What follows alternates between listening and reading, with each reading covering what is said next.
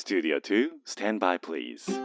Discovering fine artists from all over Japan. The best variety of the music of tomorrow. 近未来追求型音楽バラエティ DJ のビーズ東京ライブ DJ のビーズ東京ライブメインパーソナリティの DJ のビーですこの番組は確かな音楽性を持ったインディペンデントアーティストに DJ のビー自らが出演交渉し明日の日本の音楽シーンを描き出す近未来追求型音楽バラエティですアーティストの人間性に迫る打ち合わせなしのトークとファン目線の選曲でお届けをしてまいります。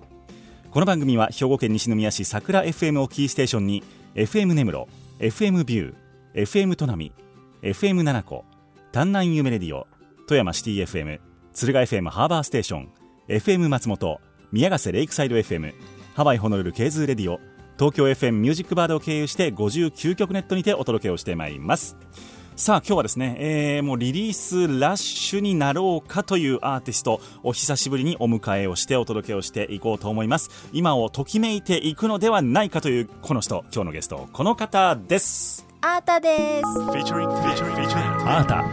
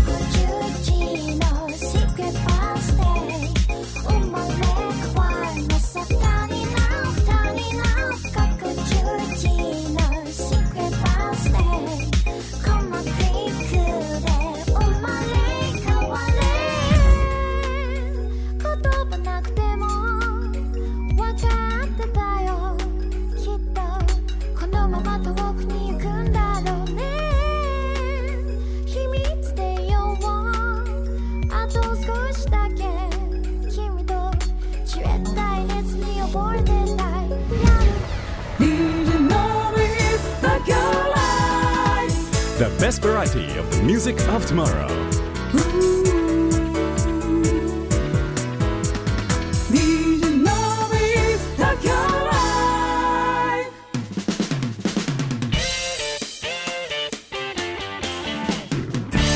ビストクラブへようこそ。今日のゲストアータスさんです。よろしくお願いいたします。よろしくお願いします。お久しぶりでございます。お久しぶりです。お元気そうですね。あ元気です。とってもお相変わらずの元気っ子ということでございまして。なんか本当にいつ会ってもこう明るいというか朗らかというかね。あ本当ですか？笑顔が素敵ななアーティストなんですよ、はい。元気印のアータさんでございます、はい。AATA という表記でございまして、はい。昔はあれですよね。ひらがなでやってらっしゃったりとかして。そうです。えーちょっとその辺も変えつつも、えー音楽の路線もちょちょっとずつ変更しつつ、うん。えー活動をしてこられているというところでございますけれどもこの番組にも結構、去年も1回登場していただきましたよね。そうですね。そうですね。そうですちねょうど今頃かな？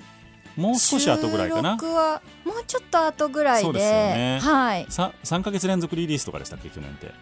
と違うや3週連続3で週連続リリースだ、はい。えーもう本当にいろんなあの企画をですね打ちつつも、えー存在感を増しているアータさんをお迎えをしているわけでございますけれども、そうは言いつつもアータさんの曲を聴いたことがないというリスナーさんもいらっしゃるかもしれませんので、えー、と自己紹介といいますかこんな活動をやってますというのを教えていただいてもいいでしょうか？はい、えー東京を中心に、えー音楽活動を、えーしております。アータです、まあ、自分で言うのすごい恥ずかしいんですけど唯一無二の歌声と。確かにちょっと言いにくいですね。そうですそうです、えーボーダーレスな音楽性を武器に、おえーっていう感じですね。ーなるほど。自己紹介苦手なんですよね。まあでも自分のいいことをうん言わないといけないですからね、なかなあかそうですよね。難しいかもしれないですね、うん。ボーダーレスで唯一無二の、はい。えー音楽をはい。繰り広げていらっしゃるアータさんでございます。よろしくお願します、よろしくお願いします。ジャンルで言うと何になるんですか？アータさんは。ジャンルね。なんかまあ一応 AATA で、えー始まった時はシティえネオシティポップの歌姫って書かれて出たんですけど、うん。自分ではなんかちょっとしっくりこないなって思ってたんですね、うんうんうん。だからなんだろうネオネオソウルの方がネオシティソウルの方が自分的には合うのかななんて。ソウルなんですね。ちょっとソウル寄りな気はしてるんですよ。自分の好きな曲とか作る曲が。でも本当ニュアンスだしその聞く人によって多分私のことを、うん、ここがあーたのいいとこだよねとか、ここがあーたの個性だよねって思ってくれるところがなんか違うような気がするのなでるほどねジャンルって難しいですよね。シティソウルとソウルっていうのは違うんですかまた？なんかソウルの方がもうちょっと土着的っていうか。はあなるほど。歌い上げ的な。うん。だし、うん。そうですね。もうちょっとルーツミュージックっていうか、はいはいはい。その古いもう根っこのところにあるようなのをやってる人はもうちょっとソウルかなって思うんですけど、はそこにちょっとなんていうんですかシティ要素なんかおしゃれ感というか音質がちょっと最近の音色を使いつつとうんか、うんうん。新しい他の例えばもうちょっとポップなうん。うんあのそういう要素が混じってくるとシティソウルっていうかネオね。ネオな感じになるのかなって思自分では思ってるんですけど、うん。言うてジャンルって難しいですね。いやそうなんですよね、うん。だからジャズって言ってもこれジャズみたいなんとかもはい結構はい。はいやっぱあるし、なんかニューとかネオをつければ何でも OK になってしまう世界観でもあったりとかもするので。なるほど。じゃあ今は、えーっとシティソウルに近いんではないかとごか自身では。思っていらっしゃる、はい。最初だって始めた頃は本当もうドポップだったですよねそういいう意味では。やもうもういい J-POP っていうのをね。やりたいって思ってたので、なんかむしろちょっとぴょんぴょん飛び跳ねるぐらいの勢いのうん本当に本当に。可愛さの前面に押し出したような感じのミュージックビデオなんかもありましたけれども。キャッチ恥ずかしいなあれ。消したいっすよね。いやあれはあれでやっぱりあった方がいいですよ。あのリファレンスとして。まああデビュー当時のみたいなのは。そうですねこんなのもできますよ的な。はいはいはい。うんその楽曲提供とかのお仕事いただく時とかはね、うん。なんか使えるかななんて、まあ、思うんですけれども。でもその音楽のジャンルとしてはちょっとずつ変わっていってると思うんですけども、その根っこに流れてるものっていうのも変わっていってるんですか徐々に？なんかそうですね。ずっとあの頃から変わらないのは、うん。メロが綺麗ってことは自分ではずっと意識してますね。メロの綺麗さと,、ほえー、とふわりのそのずっと16分間詰め込む感じの、えー、とふわりふわりって言ってわかりますかね？あ大丈夫ですよ、えっとはい。はい。とかはそこはブレてないなとは思うんです。どんな、えっと、音色で、えっと、どういうテイストのアレンジになるかっていうだけでなるほど元のメロディーと歌詞の世界観とかはそこまで変わってないかなとは思ってますね。メロディーの綺麗さとは？とは、えっと、子供たちが一発で覚えてくれるような。なるほどねじゃあそのキャッチーさっていうのとほぼほぼイコーあルそうですね。自分の中のメロの綺麗さっていうのは。なるほどうねん。いやーでも面白いですね。そうやってあのー根底に流れているものは一緒なんだけれども、うん。一緒というかねあのー共通しているんだけれども、はい。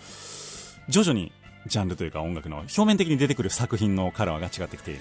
うん感じはしますね。自分でまあ変えていこうっていうのもあるし、うん。その当時当時でその入れている自分がインプットしてこれかっこいいなって思う音楽も違うので、やっぱそれによってあの、まあ、ずっとつながってはいるけど変わってっているんだろうなとかは思いますね。どういうシチュエーションで聴いてほしいとかっていうのはあるんですか？作者本人の希望として。やっぱりいやでも曲によりますよね。あの一番思うのはその人の暮らしに馴染んでほしいなとは思います。うん。うんうんうんうんえっとどんな状況でもまあだからその人が選んでくれたらその曲を聴くタイミングというか、うんなるほど。あの、うん、その聞き手の、えっと、リスナーさんが私の声を聞くと元気になるっていうふうに思ってくれるんだったら、え通勤通学の電車の中とかうん。車の中で聴いてもらいたいし私の曲を癒しだとか、うん。あのーすごくリラックスする時に聴きたいって思うんだったら家帰ってきた後の、うん。あのーまあ、お酒を飲みながらのタイミングで聴いてくれたりとか、うん。本当にそれぞれあの選んでそういう生活に馴染んだ、えータイミングで聞いてもらえたら嬉しいなって思います。なるほどね。うん。まあじゃあ本当にそれぞれのああの、まあ、ご飯の時に聞いてくれてもいいしお酒飲みながらでもいいし、はい。朝コーヒー飲みながらでもいいしなんか全部飲みながらみたいになっちゃいましたけども。そういうあのそれぞれのシチュエーション。あこれがあーた聞きたいなってなった時にざそう。あ聞いてほしいと。もうなんか自分がこう押し付けなくても、うん、リスナーさんって勝手に選んでくれるのでなるほどね。うん、なんかもう聞いてくれたら嬉しいって今はなんか贅沢言わないから聞いてくれ。なるほどね。最近はすごく思いますね。まあでもどうですか？この1年ぐらいでまあいろいろねあのコロナのこととかあったりとかして、その聞く人の裾野っていうのは広がってきてる感じしますか？そうですね。ちょうどあの前回この番組に出演させていただいたタイミングが、えっと、デジタル配信限定ではいはいはい。3週連続リリースっていう話だったんですよ、はい。でそのあたりでだいぶあのサブスクの、えっとまあ、プレイリストを作る方とかにうん。も、あの知ってもらったり、はい。まあ、ラジオ局の方とかにも知っていただいたりっていうのがあったのでその、えっと、映像付きの、うんえっと、自分ではなくて、はいその声だけで結構いろんなところに出かけてくれたなっていうなるほど。感じがあるんですね。なるほど。はい、なのでサブスクとかラジオを聞くようなうんリスナー層のファンはちょっと増えたような印象ありますね。あじゃあ本当にじゃあ、あのミュージックビデオを見てあたちゃん可愛いからフォローっていうのはあんまりこう増えてはいない感じ？そうですね。どちらかっていうと、まあ、サブスクですごいよく最近聞くんだよねって言ってやっと SNS とか、えっと、オフィシャルサイトにたどり着いてくれたっていうそっちからの方がは多いかなっあてすごい。思います最近は。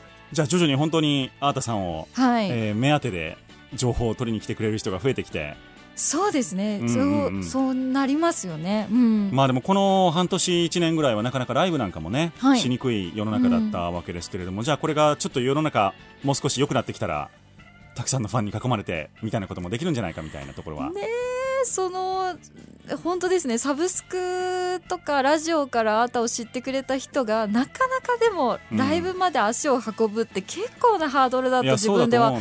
思っているので、うん実際蓋を開けてみないと分かんないですよね。なるほどね。いはいやもうすっごいみんな溜まってるかもしれないです。あーたに会いたい欲うわが。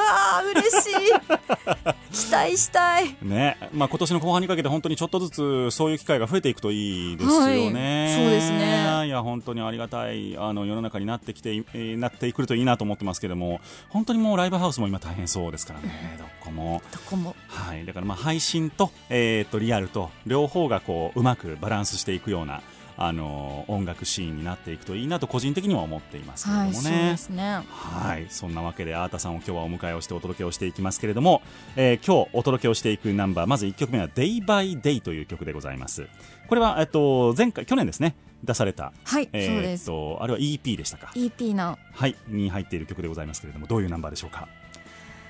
えーこれも今聞いたら本当にまた違った良さがあると思うんですけど、はいえっ、とこのコロナで、えっと、自分の価値観とか、えーをもう一回見直すいろんな今まで当たり前だと思ってきたことが、はい。一旦クリアになって、うん。あれ当たり前じゃないぞ。じゃあ私にとっての大事なものはどっちだったかなっていうのを、その取捨選択みたいなことをいろんな方が多分この1年間でやられたと思うんですね。はいで、えっと、この曲は本当にそういったことがギュッと詰まってる曲。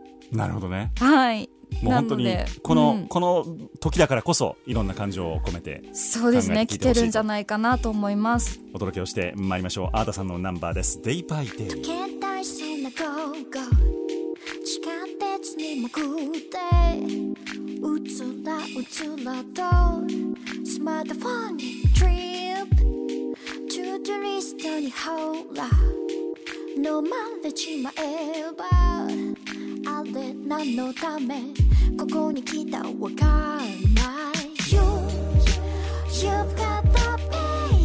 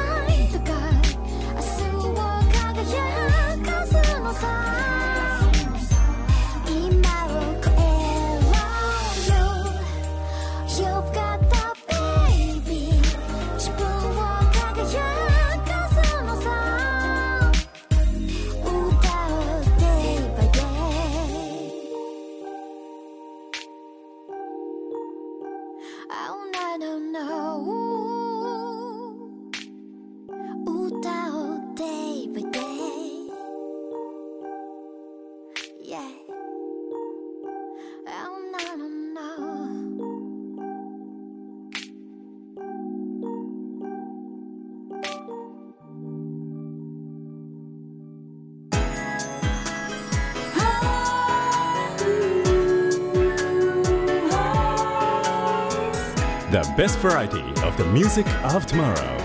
DJ Noise Tokyo Live お届けいたしましたナンバーがアータさんのナンバーでした「Day by Day」という曲でございました、はい。去年これも3曲入りの EP をはい。リリースを、3曲入りでしたっけ？3曲入りです、はい、EP をリリースをされまして今日今日その3曲はご紹介をしていくんですけれどもまた今年もリリースを 予定されているということでございまして、もうしないと。うん。ライブもできないこの状況で、うん、見た目止まってるだけじゃんと思って。あまあまあまあね。活動がそういうふうに見えてしまうというのはあるかもしれないですね。本当にやっぱりもうねインディーでフリーランスで活動してるのでなんとかみんなに新しいものを届けたいっていうのもそうですし、はい。動いてるようにうんうん。見せたいっていうのもあって、うん。はい。で実際問題あれあのこの、まあ、ライブなかなかできない期間はい。も、ずっとじゃあ作曲活動とかはされてきたんでか？ですすね、うん。まあ、ちょくちょくですけど、うんまあ、やっぱり誰かと会う機会が減ると、はい、曲ってできないんだあなと思って。あそうかもしれないなかなかうん。アウトプットがうまくいかなくて、いや去年もっと曲できてたよな忙しくてもとかってやっぱり思っちゃいますね。だからやっぱり人とこう偶発的な会話っていうんでしょうか、はい。あのーああだこうだ言うことがすごく少なくなったので、はい、だからもう本当に僕も狂ったようにあの SNS をやってるんですけど出ないと、ね、僕はあのおしゃべりをする仕事なのでこう、はい。どんどんこうネタが枯渇していくというか。めちゃめちゃわかります。いかにそのこうお食事に行ったりとか仕事場でいろんな人と雑談したりとかっていうのに、自分のこのアウトプットが依存していたかっていうのを思い知らされてますね。はい、本当雑談って大事ですよね。本当にもうあの家族から白い目で見られながらも、まあ、夜な夜ないろんな人とクラブハウスで喋ったりとか。なるほどなるほど。そんなに喋る必要ある？とかいやいやあんねんって言って。確かに。そう。パッと見わかんないですよね。そうなんただ遊んでるようにしか見えないんですけど、はいはい。その遊びの中からでないとなんかクリエイティブなものってなかなか本当出てこないんだなと思って。いやー本当そうなんですよね。難しいですそれをこうなかなかやってない人に理解してもらうのも難しかったりとかしてね、うんうんうん、そうですよね。アウトプットをそんなにされない方は多分わかんないかもしれない。だからね日常の仕事をやるっていうだけだったら全然そんなに必要ないんですけども、はい確かにやっぱりねこうなんか発信していこうとか新しいものを作ろうっていうと、はい。いろんな人と喋るとかいろんな作品を見るとかって結構大事だなとか。いや大事ですよ。私知らないうちに友達の恋愛話とかお？やっぱ雑談じゃないと聞かないじゃないですか。確かに。なんかちょっと会ってうん帰り道一緒に帰る過程で、うん。あ実はこうこうこうでねとかっていうのが聞こえてたりとかしたけど、今になって別に LINE とかでうん、「最近どうよ?」とか。恋してるとか言わないです言わないから 確かに。いや本当にそういう意味でもその、うん。そのきっかけ曲を曲の着想になるようなそのことが全然なくわてかる徐々に少なくなってくるあの枯渇してくるイメージでしょ。本当に枯渇してます今。いやだから本当どうしたもんかなと思うわけですけれどもそんな中でもやっぱりがっつり曲を作って。頑張ってます。ね。えーちゃんとリリースをはい。していくということではい。なんと5ヶ月連続。いや頑張ります。まだ作ってる最中なんですよ。かっこ予定ってやつですね。すかっこ予定だけどもう、うん、未来にちゃんとちゃんとにします。コミットして。えそれはもうあのいろいろエンジニアさんとかはい。も抑えた感じで、あそうですね。一緒にいつもややっていただいてるエンジニアさんと共に。5ヶ月がスタートするのはこの4月からということでいいですか？はい。4月5頑張ります。月6月7月8月の5ヶ月連続。これはデジタルリリース。はいデジタルリリーというスことですね、えーサブスクとか。でえっ、と聞いていただけるはいそうです。ということでございましてじゃあデジタルリリースを5ヶ月連続でやるとはい。いうコミットをアータさんはしました今。公共の電波の上で。そうなんですよ。今まで公共の電波に乗ってないので、うん。まあ、ちょっと無理だったら4ヶ月にしようかなとかって一瞬思ってたんですけどでも、はいまあもう行っちゃったんで。もうここからはあの引き返しできないですからね。そういう意味では。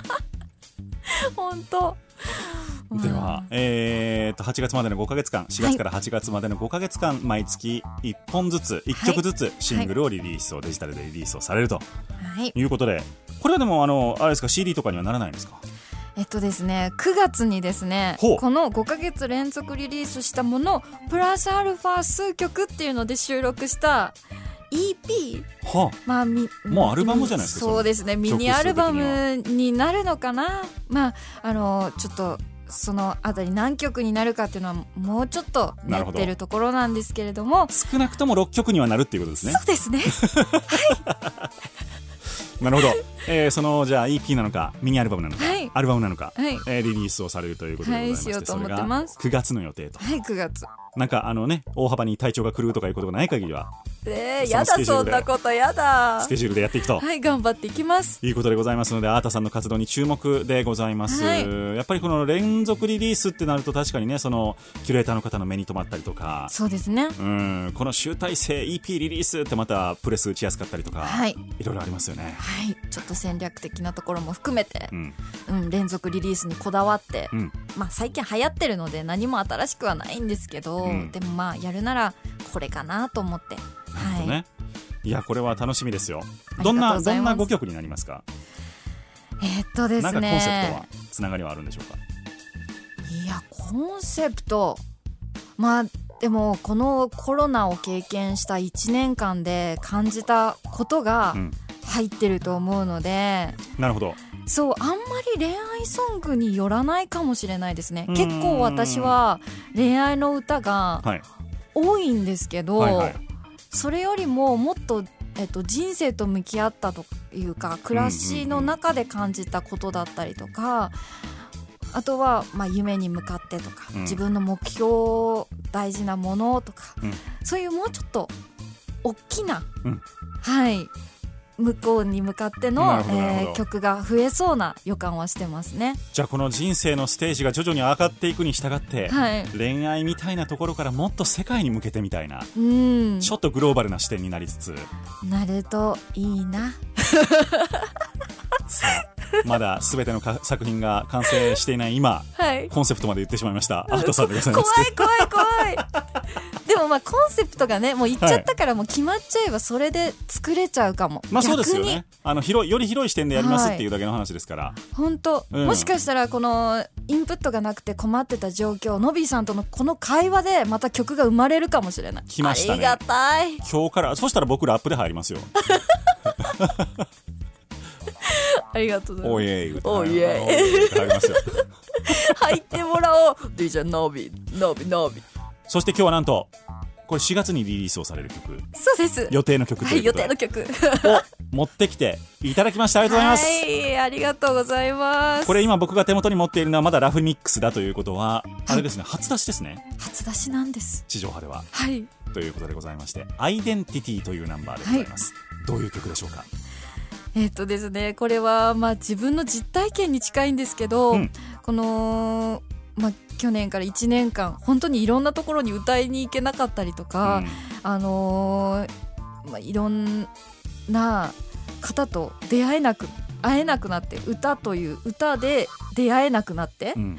なんか自分の存在意義というかなんか一瞬分かんなくなっちゃった時があって。ほなんかこんなにもライブでライブをすることによって私は救われてたんだなっていうのを感じて。なんかわかるなはい。なんかずっとアウトプットはしてるし SNS 上でも発信はしてるんだけどそれが果たして届いてるのかとか、うん。私はこれ歌ってて誰か聞いてくれてるのかなっていうそういう漠然とした不安があって、えそんな自分を鼓舞するためにもともと作った。なるほど。はい曲です。なんかこの、ま、見えない険しいみたいなもくもくしてる感じ。スモークがずっとかかってるような。っとしてる感じでね。はい。あのあー。まあ、東京の街と重ねてその中であの、まあ、目を輝かせてもうもう一回頑張ってみようよっていう、えー曲を作りました。お届けしてまいりましょう。アータさんで「アイデンティティ。Sparkling eyes into your golden eye Alright これが愛自体 but my mind.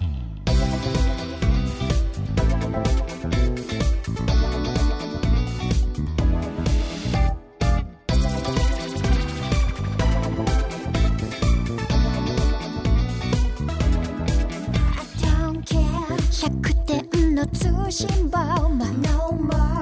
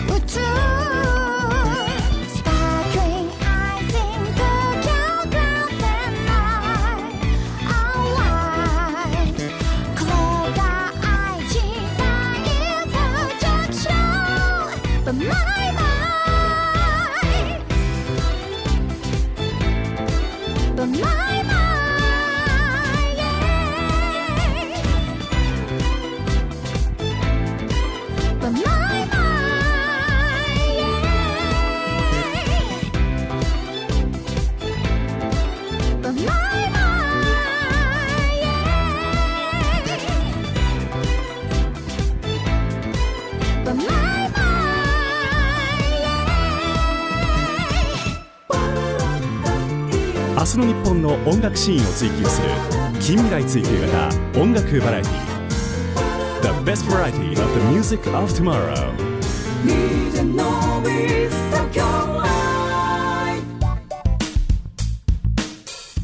お届けいたしましたナンバーがアータさんの新曲はい「アイデンティティ」でございました。ペース早いですねこれ結構ね。曲ね。そう早いです。もうやっぱり自分を鼓舞していくっていうので、ああそうかそうか。はい、みんなこれこそなんかそうさっき冒頭に言ってたうんとあれですね。通勤通学に聞いてもらいたいかもしれない。ああなるほどね、まあ、どんなタイミングでもいいんですけどね。歩きながらとか聴きやすい曲がいいかななんて。なんかアータさんこう個人的にのんびり喋るイメージがあるんですけど、はい。よく噛まずに声だけポンポンポンポン言葉が出てきますね。歌ってる時は噛まないですか、歌ってる時は大丈夫なんですよね。ああなんかがオンになってるんですね。スイッチがね。そうなんですかってるのかオンになってるのねかわかんないですけど。あの早口言葉も、はい。あの苦手なんですけど、はい。歌みたいにやるとちょっとできたりするんですよ。魔術師手術中とかできます？魔術師。あでもこれもラップみたいにすればできるんですね。魔術師ちょちょできませんでしたね。ごめんなさい。全然できなかったです。できませんでしたね、はいまあ、僕もできてなかったですけどね今の。魔術師手術手術中。手術中。魔術師手術中。魔術中止。もうもう中止になりますもう全部カットしますから、ねえー、アータさんをお迎えをいたしております、はい。というわけで、えっと、5ヶ月連続リリースのまず4月分はい。を、えー今日聞かせていただきました、えー、だから9月にまたリリースをされるということは当然その頃にですねまた番組に遊びに来てくれるのかなと勝手にえー、嬉しいです。思っておりますけれども、はい来てくれるかな？いいとも別の番組 正解は何だったんかな？わからない僕も。これ振っては見たものの。決めてってもらわないといけないそうですね確かに、うん。というわけで本当にもうあのねえーっと1年間、はい。まあ、苦しい期間を過ごしたわけでございますよ、はい。まあ、日本国民とか世界の皆皆さんがそうそうですね。どうどうでした？うーんまあ私はこの1年あってよかったなとは思ってます。ああ初のご意見かもしれない。本当ですか、うん、やっぱみんな苦しかったってね。あーでも確かにまあ苦しかったんですけど、なんかそれでうんと分かった。あ自分ってこれが大事だったんだっていうその優先順位とかはっきりしたしうん。あのうーんそうですね。人間関係も結構整理されたような気もしてたりとよかかった切られなくて。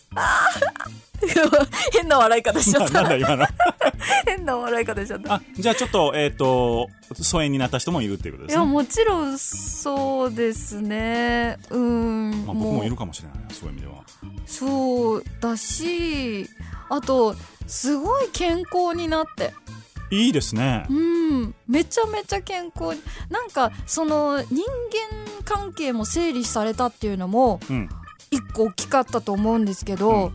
その思ってたよりも自分は結構人と関わることでまあいいこともありつつ、そのストレスになってたところもたくさんあったんだなって思って。ああなるほどね。自分の時間がちゃんと取れて自分にとって大事なものは何なんだろう大事な人は誰なんだろうとかっていうのを考えたきっかけもらえた感じがしてそれで整理整頓してああじゃあ私はここが大事とかっていうのでなるほどね。うん。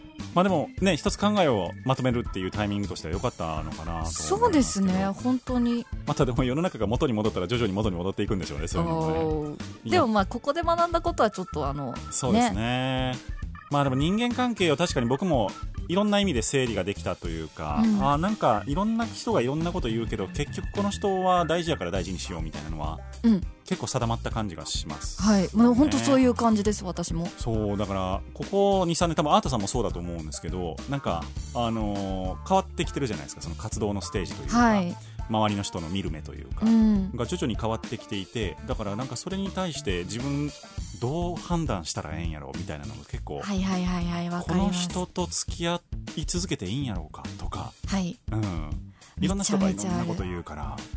そうなんですよ。なんかこういう危機的状況が迫った時にやっぱ人間見えんだなっていうのは一個思いました。本当に見えた、見えますようねん。なんかすいい意味でも悪い意味でも。そうなんかすごく派手に見えてた人がケバケバしく見えてた人が意外とお頼りになるなみたいなはいはいはいはい。うん、なんかすごい頼りにしてた人が実はちょっとしたことで結構違う人になってしまう人なんだみたいなのもあったりとか、面白いですね、いや面白い。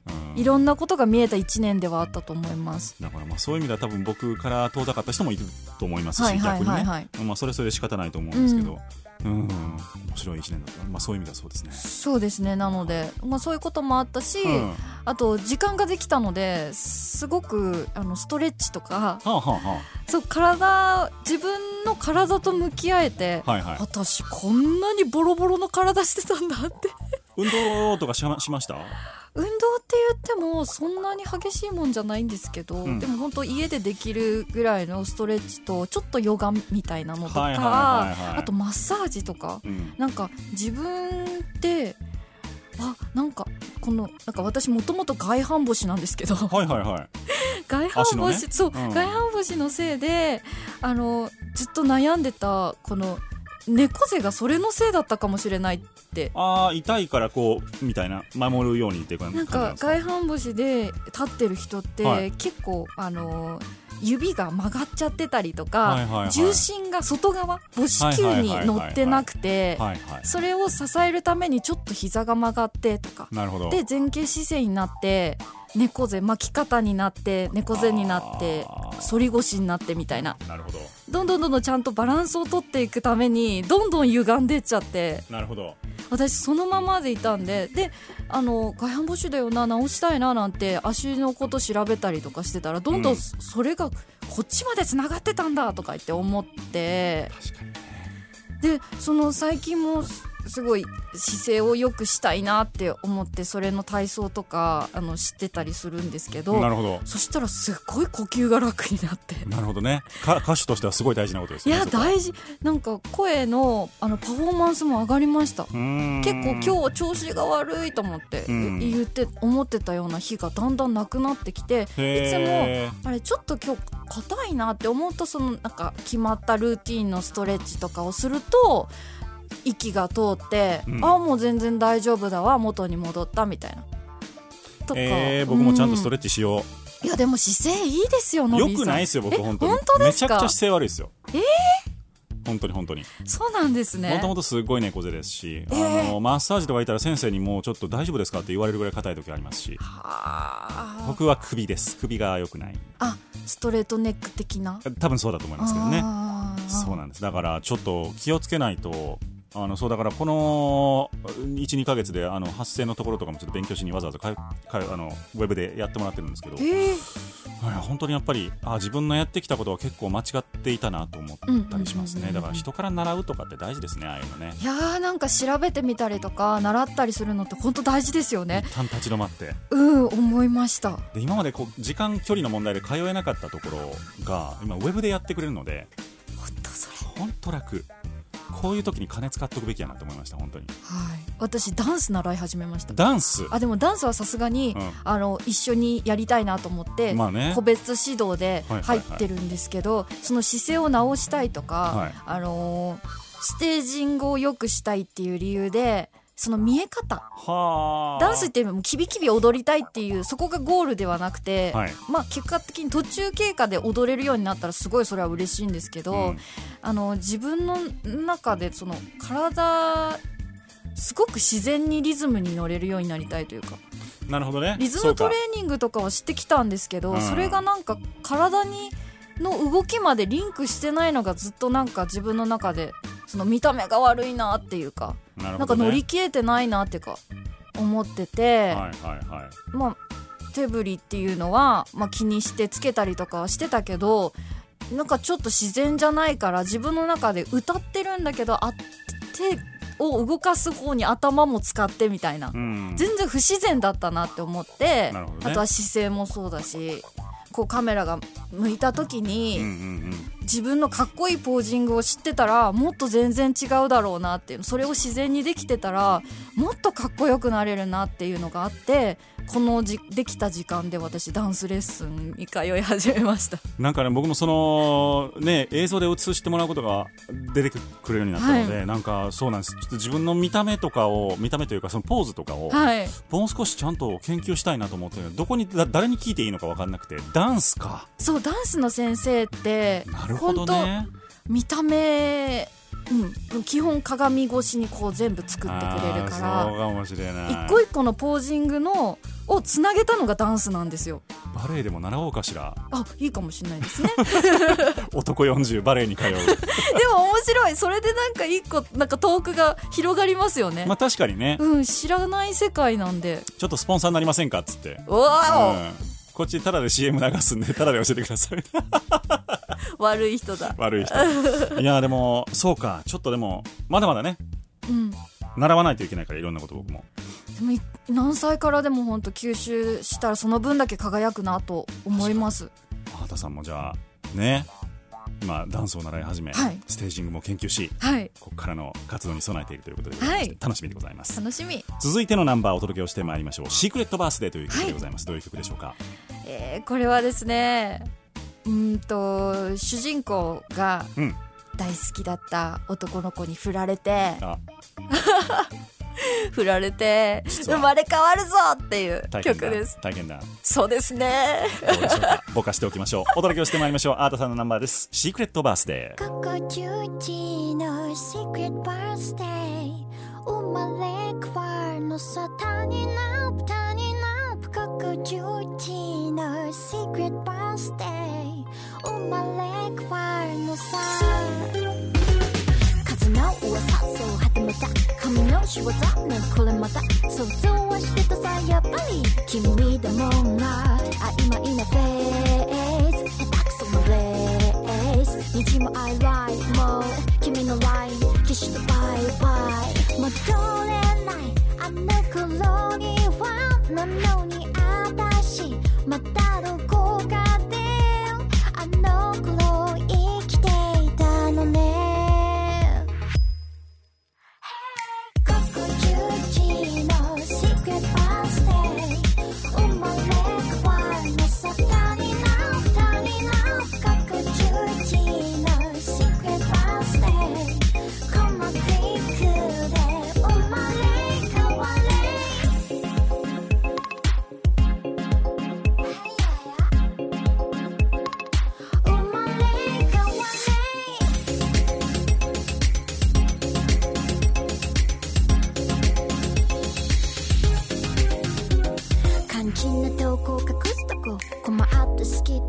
いだった。ドライブ中 BGM やたらとコロコロ書いてたねとか。まだまだ引きずってる。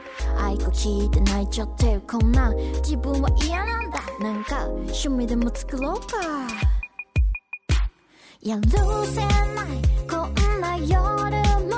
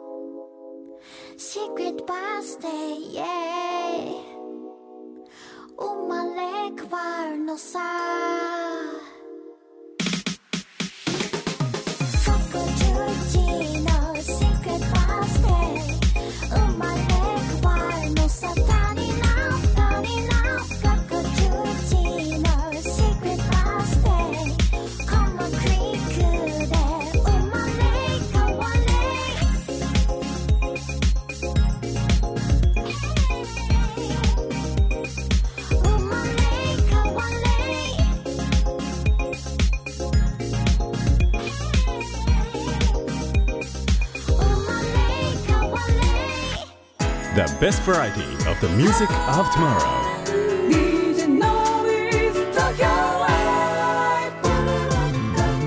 明日の日本の音楽シーンを追求する近未来追求型音楽バラエテ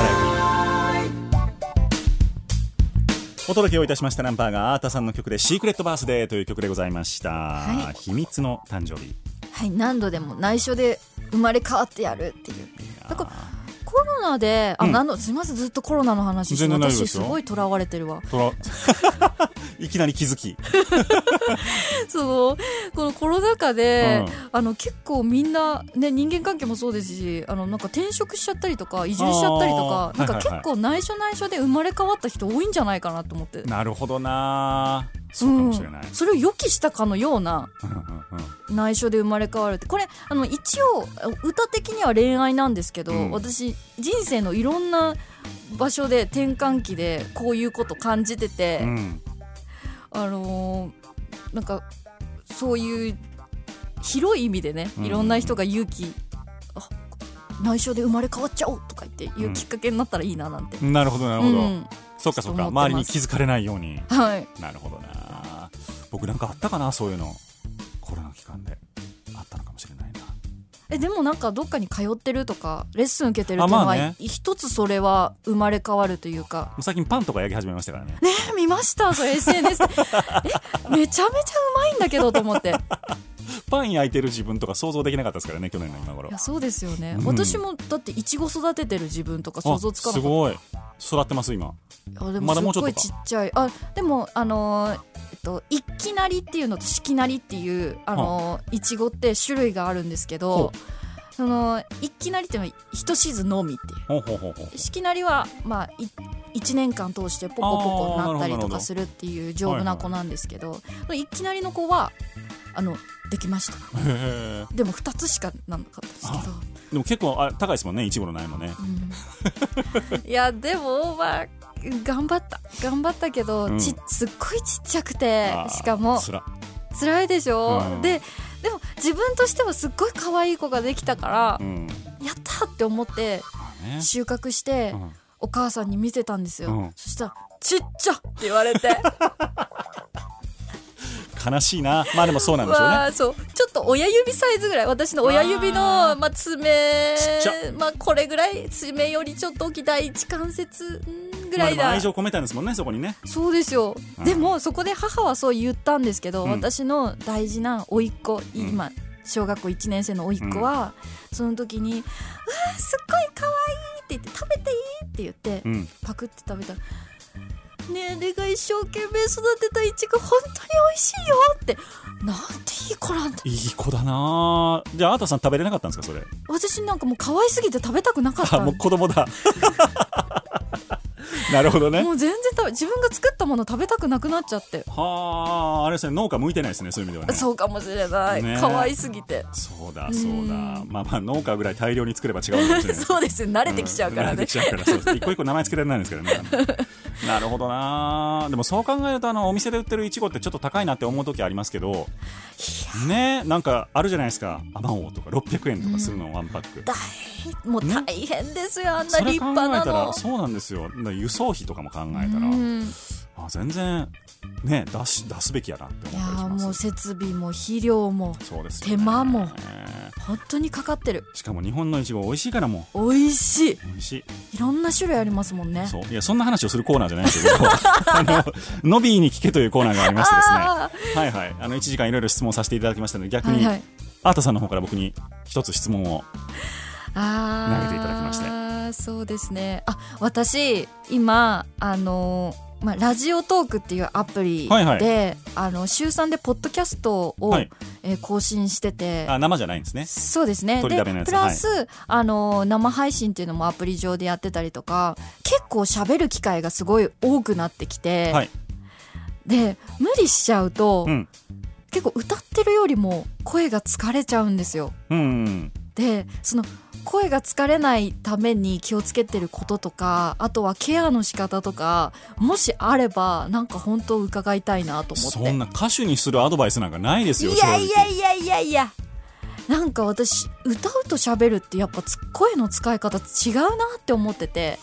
うん違うと思います。はい。うん。歌っててもそんなに枯れないんですよ私。多多分あのー8割あの自分のマックス出したとしても8割ぐらいにとどまるようにっていうのであの決めてるんですけど歌、はいはい。歌う時に。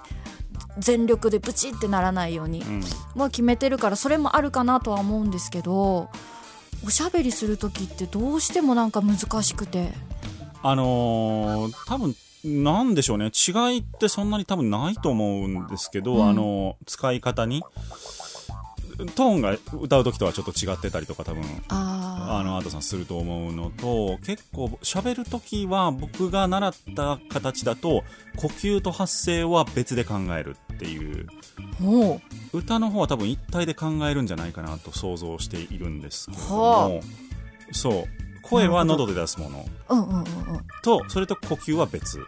だお腹から声を出しましょうみたいなことは言われないんですよ、あそう。あなるほど。でその声の出し方の方喉のあたりの方を意外とこう無理している人が結構いるっていうのがあじゃあちょっとやっぱ作ってるっていうか力んじゃってるのかな、で多分ラジオとはこうあるべきみたいな声がどっかではいはい。はいはいイメージがあって歌声とは多分別のイメージをお持ちなんだと思うんですけど、そこを歌の方に近づけていくと多分出るようになるのとなるほど。あと普段こういう風に喋ってる時と同じような感じで喋るのが僕はいいと思います。でもなんかもう一個そのラジオをやり始めた時に、えっといつものテンション感だとつまらなそうに聞こえるよっていうのもアドバイスされたことあって。なんあかいつなんか普通に面白いと思って喋ってても、うん。なんだ倍ぐらいのテンション感でわーってやんないとラジオってラ向こう側の人にその楽しいが伝わんなくてつまんなそうだよっていうのも言われたことあってそれもあって結構ハイな感じ声は張り目でとかっていう風にやってたんですけどそのあたりとかってのびーさんとかどうですか？これ僕思うのは本人が声を出してる本人が疲れることをやってると疲れるんですよ聞いてる方も。確かに。そうだからあ多分一部分だけを聞いてそういうふうにおっしゃったんだと思うんです。あのつまらなさそうに聞こえるっていうのは,、でもそんな全体の高低差なので、うん。いやベースがものすごく低いところにあったらちょっと上げたらそれで楽しそうに聞こえるわけじゃないですか。確かに。それがカラーだと思うんですよ。だから他の DJ に別にそれを入れる必要は全然なくて、自分の中で高い低いをつければそれで良いと思っていて。あーリリー・フランキーさんだあそうそうそうそう。ね。あの面白くなさそうというかずっと低いテンションでそうボソボ喋るソ喋ってるけどでも面白いしちゃんと楽しそうなところめっちゃ楽しそうですもんね。そうなんですよ。でこの人楽しそうやなっていうのはその人のカラーの中でわかるじゃないですか、はいはいはいはい。だからむしろそのテンションが全体的に低いっていうのはカラーとして強みだと僕これ単純に好きっていうだけですけど吉岡里帆さんとかはあの例えばあの CM とかドラマとかで見ると結はいはい。構テンション高いというか、うんキャピッとした感じに見えるんですけど、ラジオとかだと結構低いんですよ。そうなんですね。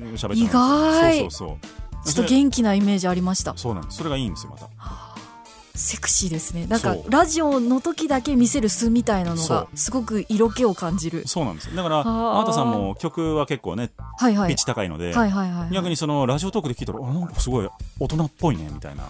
あーなるほど。でいいと思うんですだから自分が楽なように声を出すのが一番だとはいはいはい、うん。なるほどな歌も多分そこは一緒じゃないですかね。もそうですね。あんまり無理はしてない。そうどこまで行っても自分が楽なように出すっていうのが、でも高低差っていうのはすごく音楽なんてもう本当にそうだしうん、めちゃめちゃ分かりやすい。なんかそんな気がしますね。あんまりあんまり人の言うこと気にしなくていいですよ。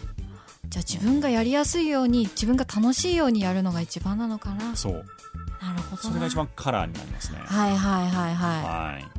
うわ勉強になります。こちらこそありがとうございます。ありがとうございますというわけでアートさんをお迎えをいたしました。DJ のビズ東京ライブそろそろお別れのお時間でございますけれどもラストのナンバーでございますが「行き止まりの夜に」という曲でございます、どういう曲でしょうか？えー、っとですねこれもまあ言っちゃえばあどうしよう。禁断の恋みたいな。実体験。いやーそこは言う言わないっすわ。なるほど。でもあのそのエピソード的にはちょこちょこちょこちょこ自分のやつはあるんですけどなるほど。そんなに思いっきりそういうことをしたことはないんですけど。まあそういうことしましょう。はい、うん、まあ言わないっすわって言う時点でね、まあ、言ってるようなもんですから。やばい。やばいぜ えー、というナンバーでございます、はい。えー4月から5ヶ月連続リリース。そして9月には、えー EP のリリース予定とはい。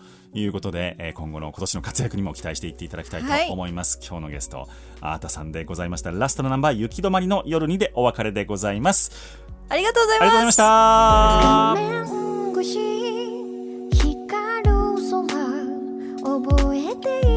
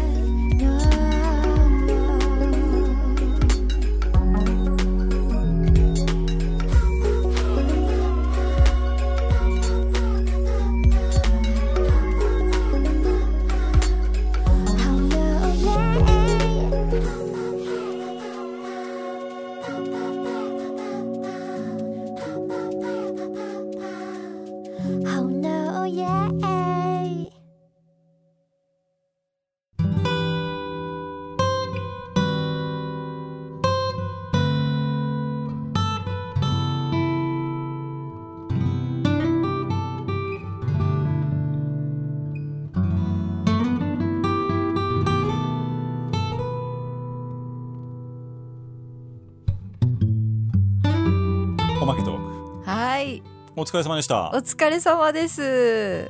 どうでしたか？いやなんか一番楽しかったかも今まで出演した中で。今までは楽しくなかった。いやいやいやいやそ それ高低差ってやつ ずっと楽しかったんですけど、はい。なんか一番結構ナチュラルに喋れたかもしれない。ちょっとからどんどん登っていきますよ。ねえ嬉しい。伸び沼にはまっていきますよ。伸び沼 なんでなんで今リピートしたいやちょっと脳みそに糖分足りてないんですかね。絶対バレるうん。確かにちょっとお腹空いてきましたね。お腹空いちゃった。もうねこの収録終わってから行くところがないのが困るんですよ。だって8時。ライブでもそうなんですよ。本当にお腹すくのに。コロナめクソ。本当にもうねうん。許せない。許せない。いや本当こ本当世界中の人が多分コロナがその辺歩いてたらねボボボコボコボコボコにしたいですよね本当に。絶対 いやそうですね。いや本当なんかもう嫌だなって思うのはそのコロナが原因やのに人と人とがこうね。ちょっとギスッとやっぱり。ギスッとなってたりとかもうなんかねその政治に対してどうのこうのとかって。ね。政治が悪いわけじゃなくてコロナが悪いからみたいな。うーんまあみんなもうやるせなくてどこにこれを怒りをぶつけたらいいか分かんないから多分目立つその政治のトップの人とかうん。そこら辺のねあのちょっと殴りやすいような人たちを殴っちゃうのかななんて思いますけどね。大変やなあ思って見てますねああいう人たちは。そうですね。だからねまあ売れたいって思いはずっとありつつも、うんうん。まあ売れるっていうのも考えもんやなってちょっと思ってます。うん。どっかで。なんかでも売れてない人たちになんか有名税だからとかって言われるの尺ですよね、まあね。お前売れてから言えよって内心ちょっと思っちゃうもん。ですよ。うん。だからまあわかんないですけど自分がここから売れるとしたらですよ、はい。まああとさん売れると思うんですけど。売れたいですね。あのそうなったらやっぱりちょっとこういろいろ諭していきたいなとは思いますね。そのあかんで袋叩きにしたらね自分がやっぱりね発信力持てばね、うん。そうやってファンをファンと一緒に成長していくみたいなのができたらどんどんそういうの広まりそうですもんうね。んうんまあなんか多分僕もあーたさんもそういうところ結構面白がって対応できるところもあると思う、はいはいはいはいなんかあんまり真に受けずに受けすぎずにそうですね。うんでも本当にやっぱり世の中ナイーブな人っていうのはいてねえいやーいますやよっ。ぱり有名になってしまったがためにちょっと大変なことになる人もやっぱりいるじゃないですか。そうですね。しかもちっちゃい頃からもしあの芸能界とかでやってきたようなひね。方とかって普通その経験すべき挫折とかその人間関係の構築とかがうん。ちょっと抜けちゃってたりとかもするじゃないですか、うん。きっとするんだろうなってやっぱ生い立ちとか見てると思うんですけど、うん。そうするとよりその言葉をもろに受けたりとか、うん。受けた時の対処法を知らなくて爆発しちゃったりとかなんかねえある。んだろうなってやっぱりちょっと、まあ、SNS 越しとかニュース越しとかになっちゃいますけどうん。見てるとやっぱ思っちゃうんですよね。まあ、なんかいろいろやりやすい世の中にはなった気はしますけども、はいはい。その弊害っていうのは絶対どっかに出てくるんやなってういうのは、ん。まあ勉強になってるというかねよくわかりますけどね、はい、い、やーまあいろいろギスギスしてる世の中ではございますけれども、うんうん。どういうストレス解消をしてるんですかアートさんは？寝る？あずっと寝てます？いやもうよく寝るようになりました。うん。私あそっかこんなに寝るとすっきりするんだって思いました。なんかるほどね。9時間ぐらいが一今一番ちょうどいいんです。まあまあ行きますね。そう。私多分ロングスリーパーだと思うんですけど9時間ってことはだって12時に寝たって9時に起きるってことですよ。そうですそうです。6時に起きようと思ったら9時に寝なあかんってことですよ。そうです。もうそろそろですよだって。そうもうだから最近は家にいられる時は、はい。その睡眠のゴールデンタイムって言われるのが10時からあの夜の10時から深夜2時って言われてて、だから10時に寝て、うん9時間ばっちり寝て7時に起きて「はい」って。すごい、ややるっていう生活とかもしてたんですけど、うん。まあ何もない時とかはう、ん、したらすごい自律神経とかが整ってて。はあ超健康ですね。いや健康になってきた気がします。私もともと自律神経本当に弱くて小学校の時点でクーラー病とかになってたんですよ。あまあまあですね。そう本当に弱めででなんかそのストレスとかが続いたりとかすると本当に手汗がひどかったりとか寒いのにずっと汗出続けちゃったりとか震えてたりとかすることもやっぱりこの数年間でもあったのでだからだいぶ最近は元気、ね。それもあってめっちゃ元気です。僕結構そういう意味ではショートスリーパーの部類だと思うんですけど、はい。でもやっぱり寝た方がいいに決まってますからねなんか。そうですね。そうだからもうちゃんとちゃんと寝なあかんって思うんですけど、うん。あの通勤をしないので、うんうんうんうん。あのエネルギーが余ってるんですよね子供みたい。そうダメなの。だからもうちょっとちゃんとスポーツとかしないといけないなと思って。そうですね。そうちょっとなんかあのダンスね。ダンスやりましょうちダンス。やってみようと思いました今日結構話を聞いて。筋肉痛になるんですよ。いやいいっすよ。筋肉痛なんか久しくなってないですもん。ってことはどんどん衰えていってるってことですそうですね。ね。よろしくないことだ。よろしくない。頑張って。鍛えて。鍛えていきます。次はお会いできる時はもうこんなんなってますから。こんなんって伝わらへんけどあのムキムキマッチョで。マッチョ伸び。すごい。バカにしてるでしょ。いやいやいやいやいやいやいやなってるわけないわと思われてると思う。まあ多分なってないと思いますけど、えーまあ、そんな日が来るといいなと思っておりますけども、はい、はい、今日なんか伝え漏れたことはないですか？アートさんから。伝え漏れたこと、うん、もう早くライブでみんなに会いたいですね。ってぐらいかな。なるほどライねブに会う日までみんな元気でいろよってぐらいですかね。うん。うん。本当に皆さんあの健康には注意して感染対策にも余念なくやっていただければと思っております、はい。今日のゲストアートさんでした。ありがとうございました